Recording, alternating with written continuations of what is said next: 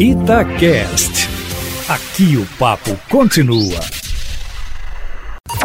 Em cima do papo, com Edilene Lopes. Edilene Lopes, boa tarde. Vamos entender como é que será a volta às aulas em escolas estaduais aqui em Minas. Boa tarde para você. Boa tarde, Eustáquio Ramos. Boa tarde aos ouvintes do Plantão da Cidade. Estamos chegando com informações quentinhas aqui na coluna Em Cima do Fato.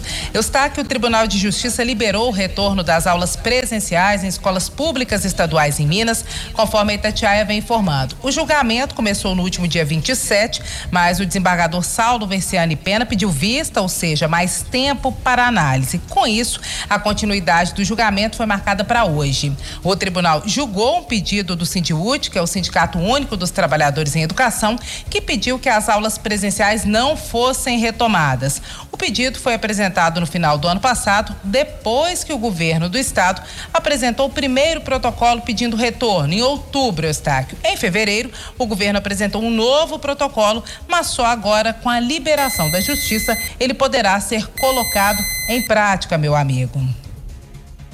Oi, Edilene Lopes, e quais são as regras, hein?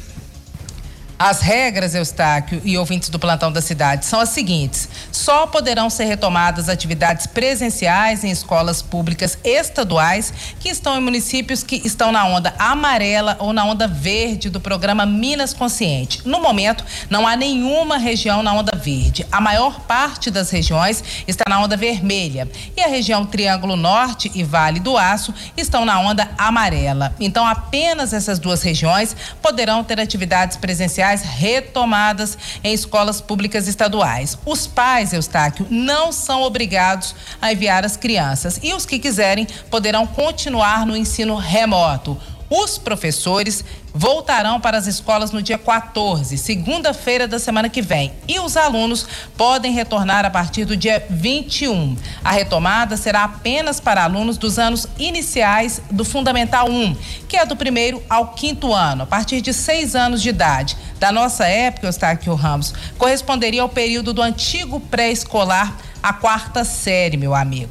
A retomada será alternada, parte dos alunos vai para a escola uma semana e fica em casa na outra. E aí vão revezando. A avaliação será feita a cada 15 dias para estudar a ampliação para outros anos escolares, Eustáquio. Vai funcionar assim a princípio.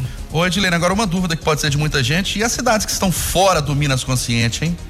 Pois é, Eustáquio. Apesar da retomada estar relacionada às ondas do programa Minas Consciente, se o Estado quiser abrir uma escola em um município que não aderiu ao programa, a Prefeitura terá que se opor, segundo fontes do Estado. Em BH, por exemplo, mesmo o município estando com as escolas fechadas, o Colégio Militar do Governo Federal reabriu no ano passado e a Prefeitura não interferiu, porque a escola era de responsabilidade da União. Ao que tudo indica, a abertura das escolas estaduais seguiriam a mesma lógica. No popular, Eustáquio Ramos, as prefeituras, meu amigo, é que lutem. O Estado pode abrir as escolas.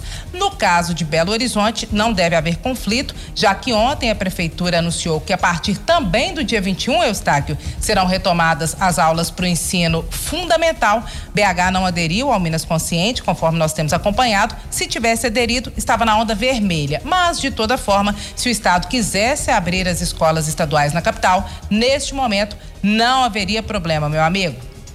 O Edilene, você está considerando isso uma julgada de mestre, é isso?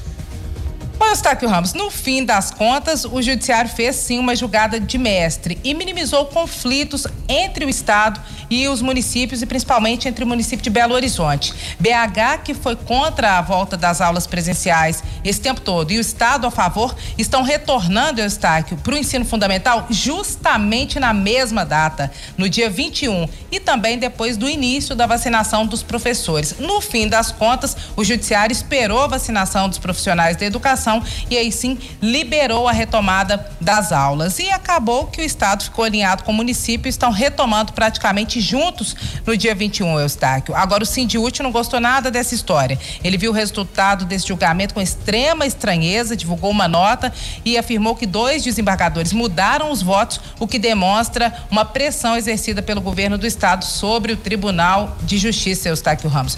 É treta atrás de treta, meu amigo. E amanhã eu volto, viu? Sempre em cima do fato.